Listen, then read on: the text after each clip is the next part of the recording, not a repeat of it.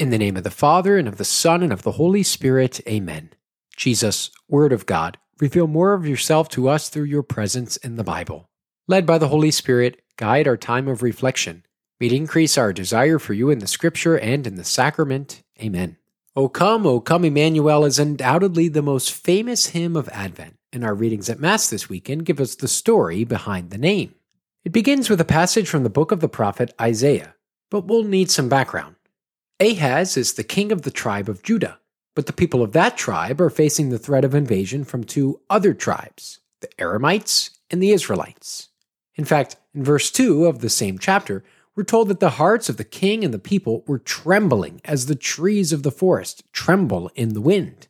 So God tells Isaiah to go meet Ahaz, the king of Judah, and assure him that every little thing is gonna be all right. To prove that every little thing is going to be all right, God wants Ahaz to ask for a sign to give him assurance. That's where the passage picks up. Ask for a sign from the Lord your God. But Ahaz answered, I will not ask. I will not tempt the Lord. And we might at first read this as a very pious and appropriate answer. I mean, after all, we should not put our Lord to the test, right? Well, Isaiah's response shows us that when God wants to display his power in signs, Ahaz's answer is the wrong one. Isaiah says that God actually is going to give Ahaz a sign anyway, and here's the sign The virgin shall conceive and bear a son, and shall name him Emmanuel. Okay, now we've got a bunch to explain about this very famous line. Firstly, the word used for virgin here in Hebrew means something much more simple, like a young girl. But when the Hebrew Bible was translated into Greek, what we call the Septuagint, the word for young girl in Hebrew was changed into virgin in Greek. But either way, the sign God gives to Ahaz is this. Do you see that young girl over there? She's going to have a son and name him God is with us, because that's the literal meaning of Emmanuel. And although our excerpt at Mass ends there, the verses in this story continue in describing how, before that child named God is with us over there learns to reject evil and choose good, the land of those two kings whom you dread shall be deserted. Some Christian denominations will hold a line of thinking that the Bible says all human flesh is bad, sinful, and irredeemable. After all, St. Paul says in his letter to the Romans, chapter 8, that the concern of the flesh is death, but the concern of the Spirit is life and peace.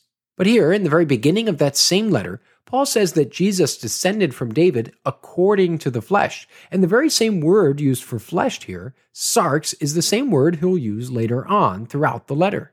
It's, of course, what we remember at Christmas that Jesus became incarnate according to the flesh, so that he might one day redeem all flesh through the resurrection from the dead.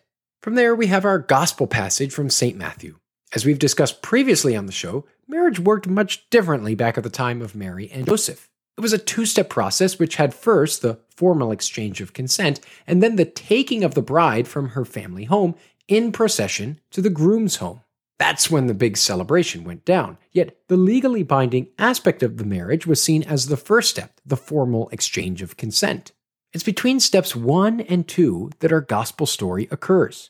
When his mother Mary was betrothed to Joseph, but before they lived together, she was found with child through the Holy Spirit. This period of time between steps one and two in the marriage was more serious than what we know as an engagement today or it was more like the couple was already husband and wife, they just weren't living together. The penalty for a bride who was found to be unfaithful before the living together part of the marriage was extremely severe.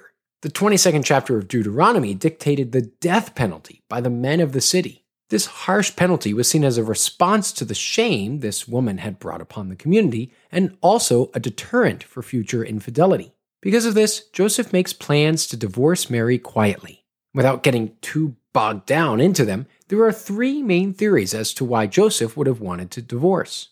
The first is that he was doing so out of kindness and mercy, believing her to have been unfaithful. The second, similar to the first, is out of obedience to the law, knowing that if he didn't divorce Mary quietly, the only other course of action would be the death penalty. Yet the third possibility is quite different from the first two. Some scholars believe that Joseph already recognized something truly supernatural at work in the life of Mary, and thus wanted to divorce her because he saw himself as unworthy of whatever God was doing. Regardless of his exact motives, an angel, of course, appears to Joseph in a dream and recounts the story of Mary's conception through the Holy Spirit. Joseph obeys and takes her into his home, going through with the marriage as first intended.